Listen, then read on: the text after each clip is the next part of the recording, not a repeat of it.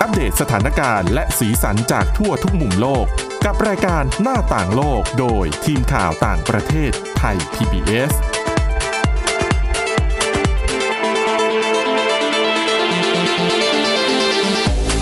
วัสดีครับ ต้อนรับคุณผู้ฟังสู่รายการหน้าต่างโลกกับทีมข่าวต่างประเทศไทย PBS นะครับ วันนี้อยู่กับคุณกรีนจิรวัตรมาสุขและผมก้าวพงศธรสุขพงศ์ครับ ครับผม สวัสดีครับ วันนี้ยังเป็นเรื่องของโควิด -19 ต่อเนื่องนะครับ ทั้งเรื่องของสายพันธุ์อินเดีย B1617.2 หรือว่าสายพันธุ์เดลต้าตอนนี้เป็นภัยเงียบ ไม่ใช่แค่เฉพาะในอังกฤษ หรือว่าอินเดียเท่านั้นแต่ว่าเป็นภัยเงียบของทั่วโลกเลยนะคครัรับบแล้วก็ผมคุณกรีนมีเรื่องของการทำงาน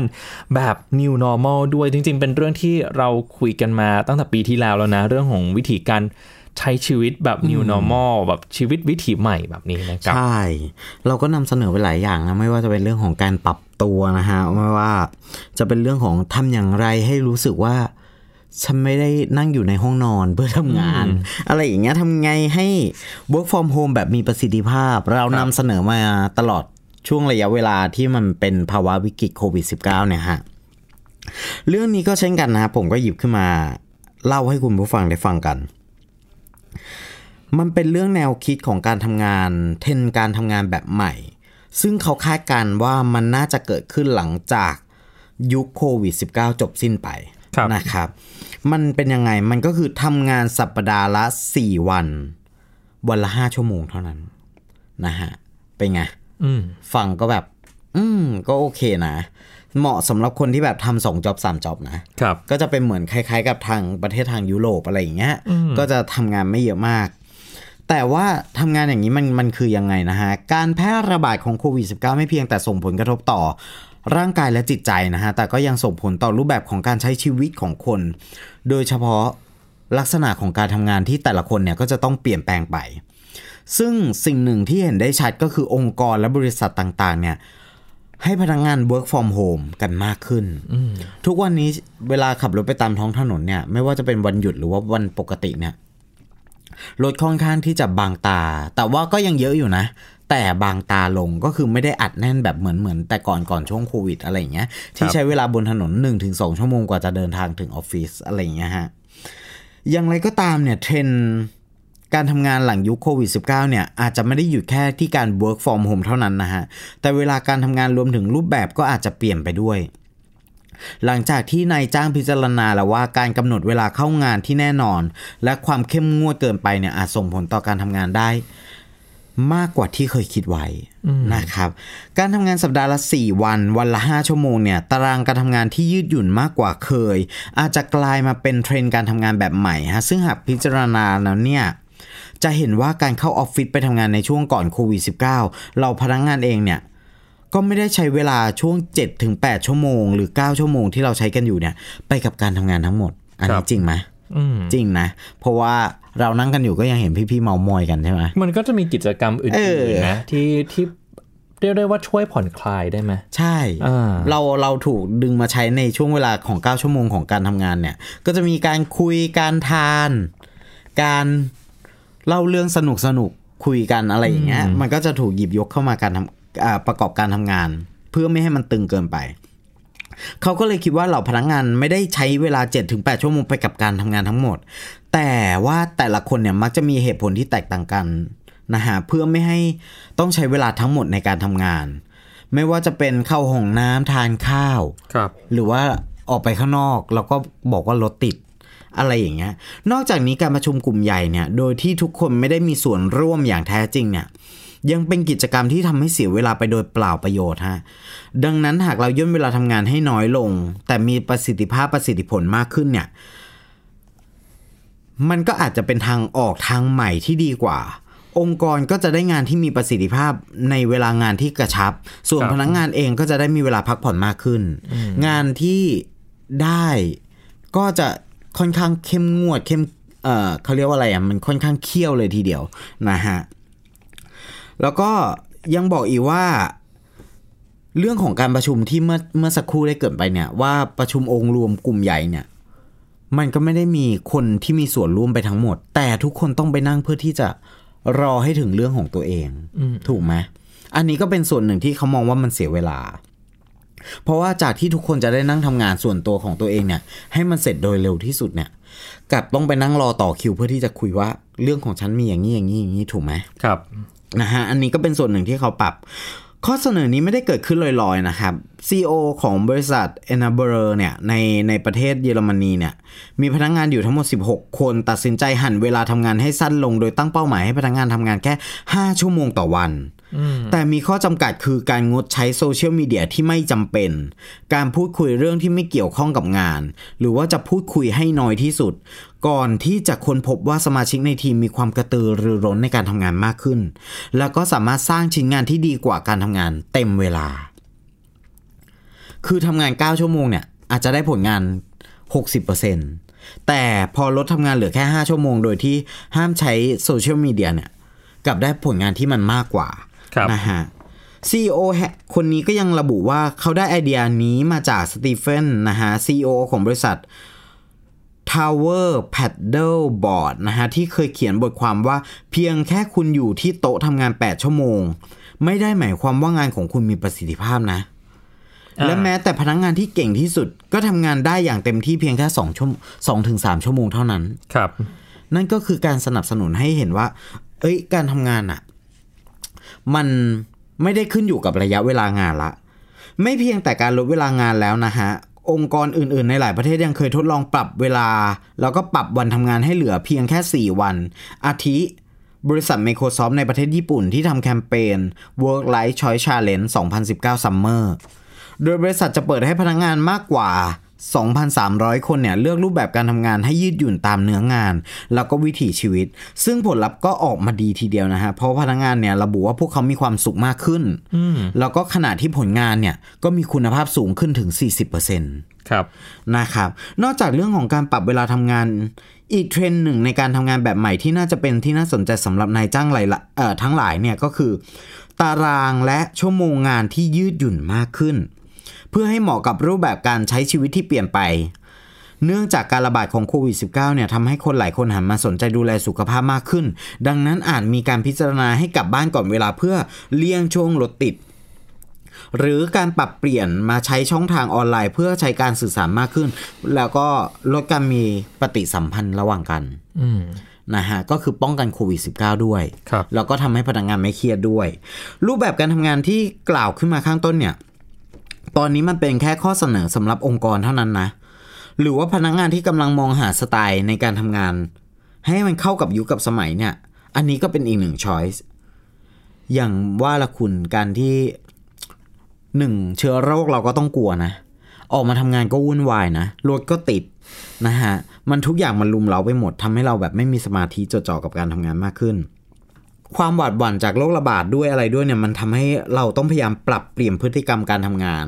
อาจจะทำให้ผู้คนผ่อนคลายมากขึ้น สามารถควบคุมรูปแบบชีวิตมากขึ้นรวมถึงสร้างสมดุลให้กับตัวเอง แล้วก็สังคมรอบข้างได้ดียิ่งขึ้น นอกจากนั้นเนี่ยนายจ้างที่เห็นได้ชัดๆเนี่ยอย่างที่บริษัทตัวอย่างข้างต้นที่กล่าวมาเนี่ยก็เห็นได้ชัดว่ามันได้ผลงานที่ดีขึ้นนะครับ อันเนี้ยเป็นแบบที่น่าสนใจมากเลยทีเดียว อืม แต่อย่างที่บอกแหละว่า เราอาจจะปรับยากหน่อยในในงานสายข่าวของเรา เพราะว่าเราต้องตามข่าวตลอด 24 ชั่วโมงครับเพราะฉะนั้นจำนวนคนถ้าเกิดว่าลดจำนวนเวลาเหลือแค่ 5 ชั่วโมงเนี่ย มันก็ต้องใช้คนในจำนวนที่มากขึ้น ถูกไหมแต่ว่าเวลาทำงานน้อยลงอะไรอย่างเงี้ยมันมันต้องแล้วแต่บริษัทแล้วก็เนื้องานที่จะสามารถไปปรับใช้นะ คืออาจจะมีวิธีการปรับ แตกต่างกันไปนะครับ คือคืออย่างใน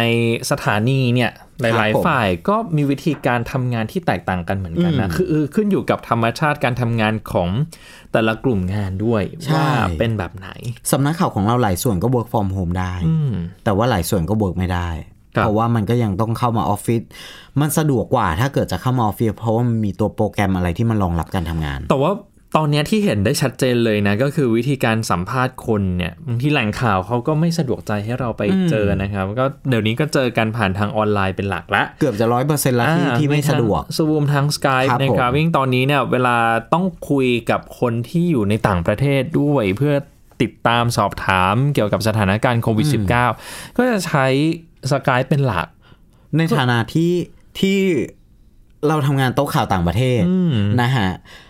แต่ก่อนเนี่ย เราบินกันแทบแบบอืมปีหนึ่งก็เข้มงวดนะเออมันก็จะมีหลายๆอีครั้งเวนต์ของมันในการต้องไปตามะแต่นะครับตอนนี้มันไปไหนไม่ได้ไงนะฮะเราฉีดวัคซีนเราก็จริงแต่ก็ยังยังยังอยู่ในการควบคุมอยู่แหละอืมถูกไหมทีนี้การสื่อสารทางอินเทอร์เน็ตเนี่ยเป็นตัวช่วยหลักเลย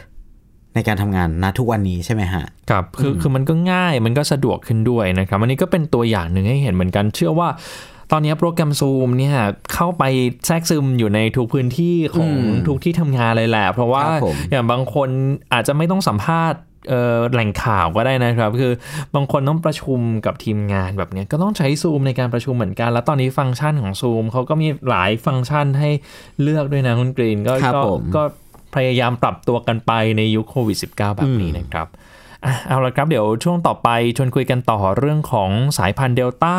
ที่พบครั้งแรกในอินเดียนะครับแต่ตอนนี้กำลังกลายเป็นภัยคุกคามของหลายประเทศทั่วโลกเลยครับ หน้าต่างโลกโดยทีมข่าวต่างประเทศไทย PBS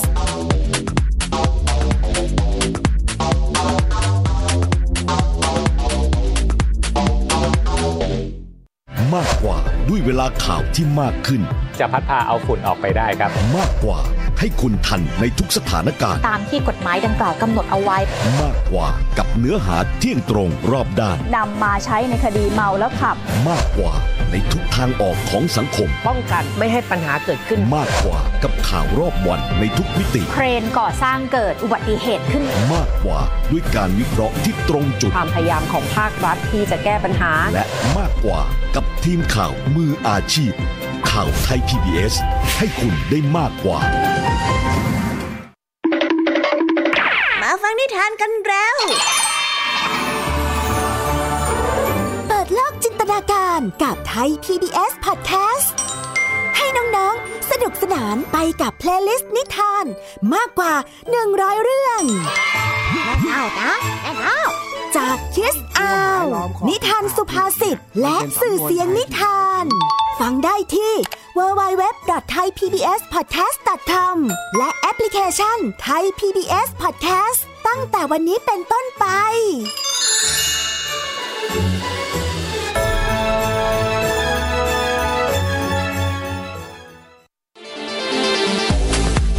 หน้าต่างโลกโดยทีมข่าวต่างประเทศไทย PBS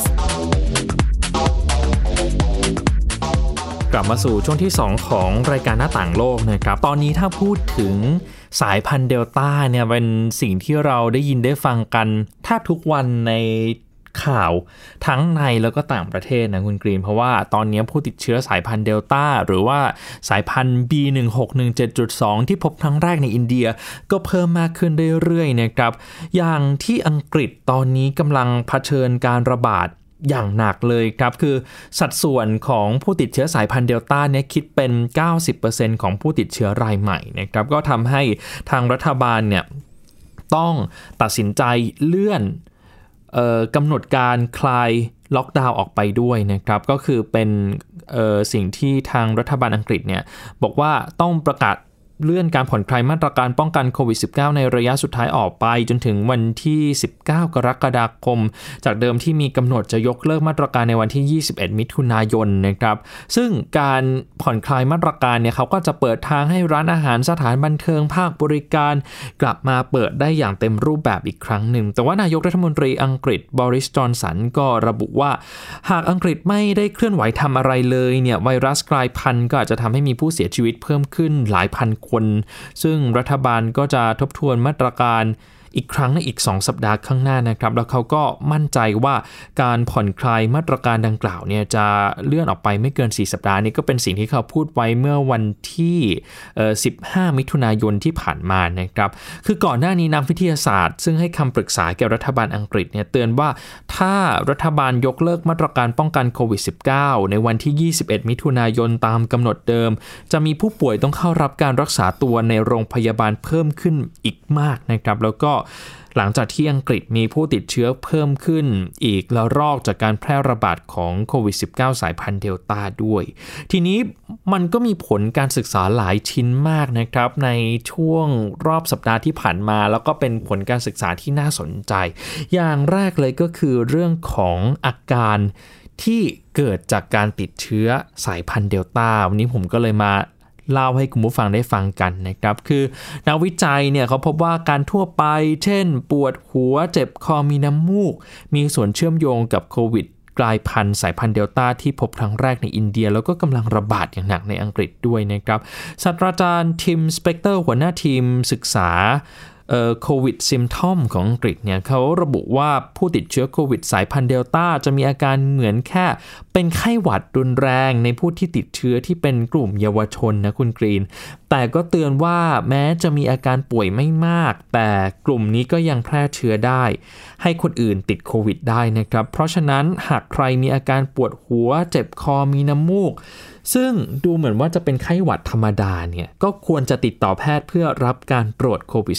-19 โดยเร็วด้วยนะ คืออันเนี้ยเขารู้ได้อย่างไรมันเป็นการ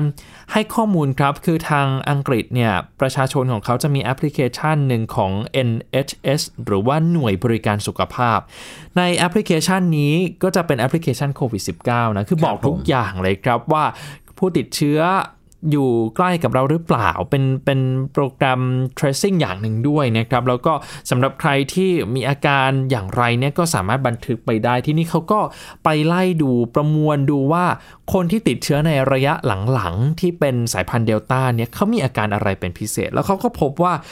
คนส่วนหนึ่งเลยนะครับ มีอาการทั้งปวดหัวเจ็บคอมีน้ำมูก อันนี้ก็กลายเป็น 3 อาการที่เข้ามา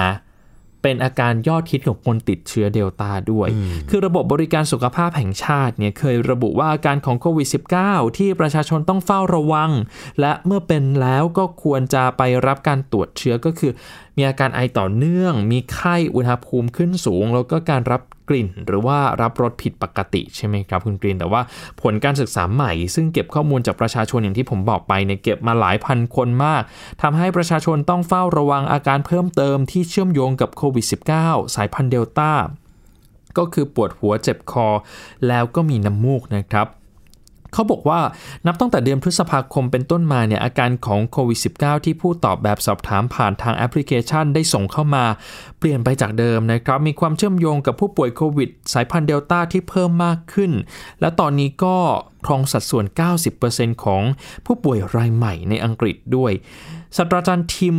ก็ยอมรับว่าโควิดสายพันธุ์เดลต้าเนี่ยอาจจะมีผลต่อร่างกายแตกต่างจากโควิดสายพันธุ์ดั้งเดิมด้วยนะครับ คือคนติดแล้วอาจจะรู้สึกเหมือนเป็นไข้หวัดตามฤดูกาลทั่วไป แล้วก็ไปสังสรรค์จนทำให้คนอื่นๆเนี่ยติดเชื้อไปด้วย ซึ่งถ้าไปดูค่า R not หรือว่าความสามารถในการแพร่เชื้อของผู้ป่วยหนึ่งคน จะเห็นว่าสายพันธุ์เดลต้าเนี่ยสามารถ แพร่ได้เยอะมากนะครับ คือ 1 คนนี้สามารถแพร่เชื้อไปได้ให้ประมาณ 5-6 คนได้ทีเดียว อันนี้ก็เป็นลักษณะพิเศษของสายพันธุ์เดลต้าด้วยนะครับ เขาบอกว่านี่เนี่ยเป็นปัญหาใหญ่เลยนะครับ โดยเฉพาะในกลุ่มเยาวชนที่คิดว่าตัวเองเป็นแค่ไข้หวัดไม่น่าจะเป็นโควิด เพราะว่ากลุ่มเยาวชนจะปรากฏอาการของโควิด -19 ที่รุนแรงน้อยกว่าผู้สูงวัยด้วย แต่คำเตือนในตอนนี้ก็คือถ้ามีอาการเหล่านี้ให้อยู่ที่บ้าน แล้วก็ไปรับการตรวจโควิด -19 โดยเร็วด้วยนะครับ ก่อนหน้านี้มหาวิทยาลัย Imperial College London เนี่ยได้เปิดเผยผลการศึกษาอีกชุดหนึ่งเขาไปศึกษาประชาชนในอังกฤษ ซึ่งมีผู้ป่วยโควิด -19 สายพันธุ์อัลฟาจำนวนมากก็พบว่าโควิด -19 สายพันธุ์อัลฟาเนี่ยก่อให้เกิดอาการที่ไม่ปรากฏในโควิด -19 สายพันธุ์ดั้งเดิม เช่นกันนะครับ เช่น มีอาการหนาวสัน่นไม่อยากอาหารปวดหัวปวดกล้ามเนื้อ อันนี้ก็เป็นข้อมูลส่วนหนึ่งของสายพันธุ์เดลต้าที่นำมาฝากคุณผู้ฟังกันนะครับเพื่อจะได้ ดูอาการของตัวเองด้วยนะ คือโอเคแหละ มันเป็นผลการศึกษาที่เกิดขึ้นในอังกฤษ แต่ก็น่าจะนำมาถอดบทเรียนได้ในบ้านเราด้วยนะครับรบทีนี้ตอนนี้เนี่ยสายพันธุ์เดลต้าแพร่ระบาดไปแล้วไม่ต่ำกว่า 70 ประเทศทั่วโลกที่เขามีการถอดรหัสทางพันธุกรรมกันนะครับ นอกเหนือจากที่อังกฤษ ที่สหรัฐเองก็พบเคสของเดลต้าเพิ่มขึ้น 2 เท่าทุก ๆ 2 สัปดาห์ ตอนนี้ผู้ป่วยสายพันธุ์เดลต้าเนี่ยคิดเป็น 10%ของผู้ติดเชื้อรายใหม่ด้วย ทาง The Lancet ครับ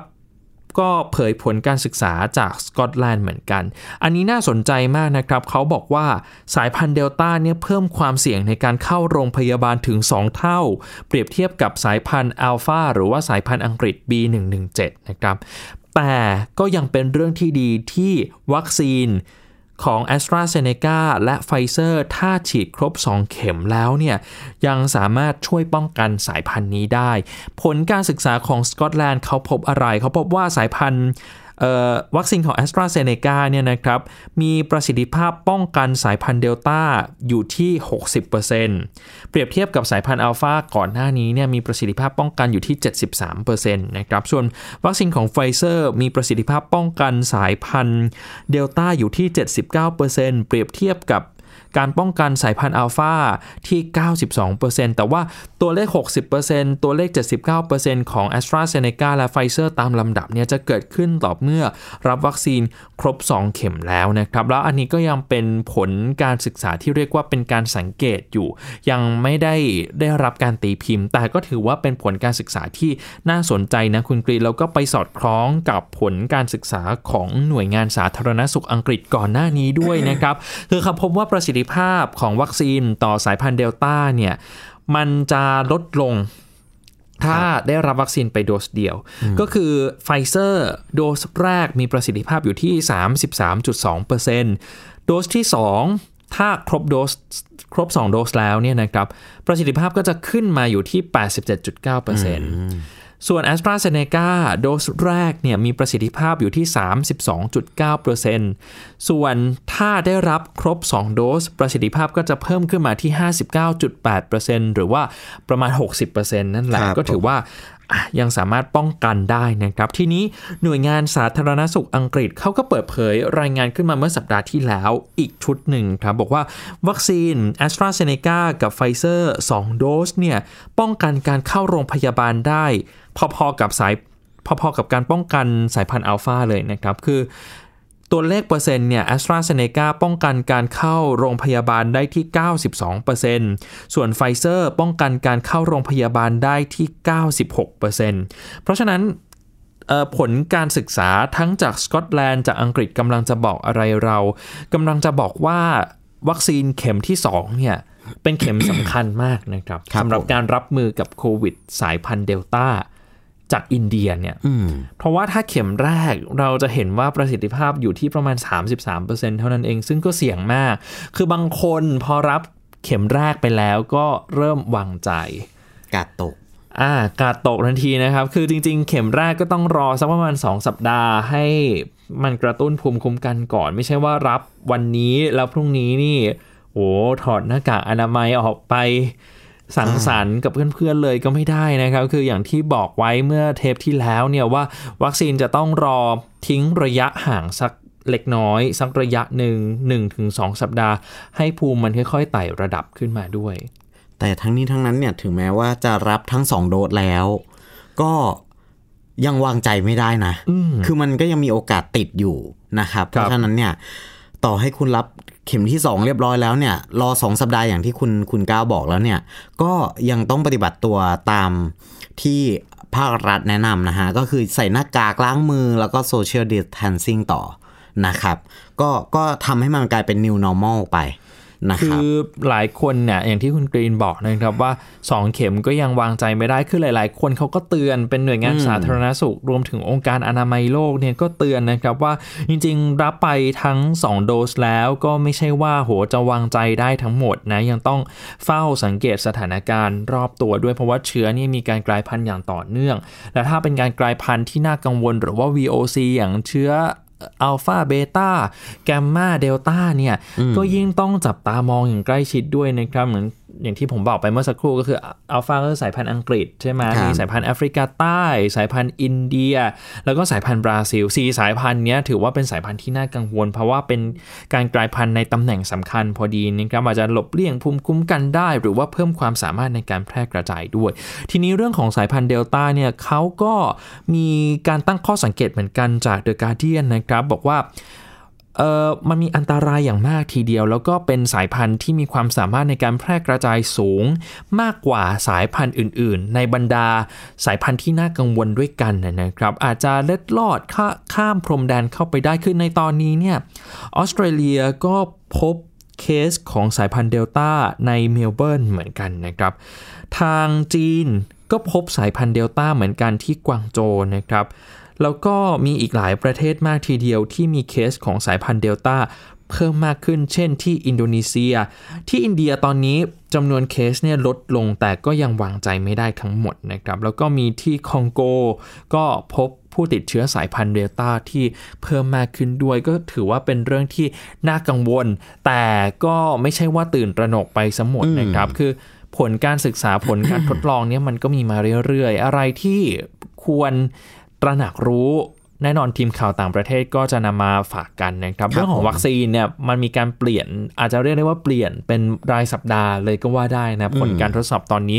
มีเยอะมากนะครับ แล้วก็จะเห็นความร่วมมือของหลาย ๆ ประเทศที่ส่งต่อข้อมูลแลกเปลี่ยนข้อมูลเกี่ยวกับเรื่องการถอดรหัสพันธุกรรมให้ได้เยอะมาก เพราะว่าการถอดรหัสพันธุกรรมได้เยอะมากเท่าไหร่ ก็ยิ่งป้องกันการระบาด ได้มากเท่านั้น เช่นเดียวกับการฉีดวัคซีน มากเท่าไหร่ก็จะช่วยป้องกันการกลายพันธุ์ของเชื้อไวรัสได้มากเท่านั้นด้วยนะครับ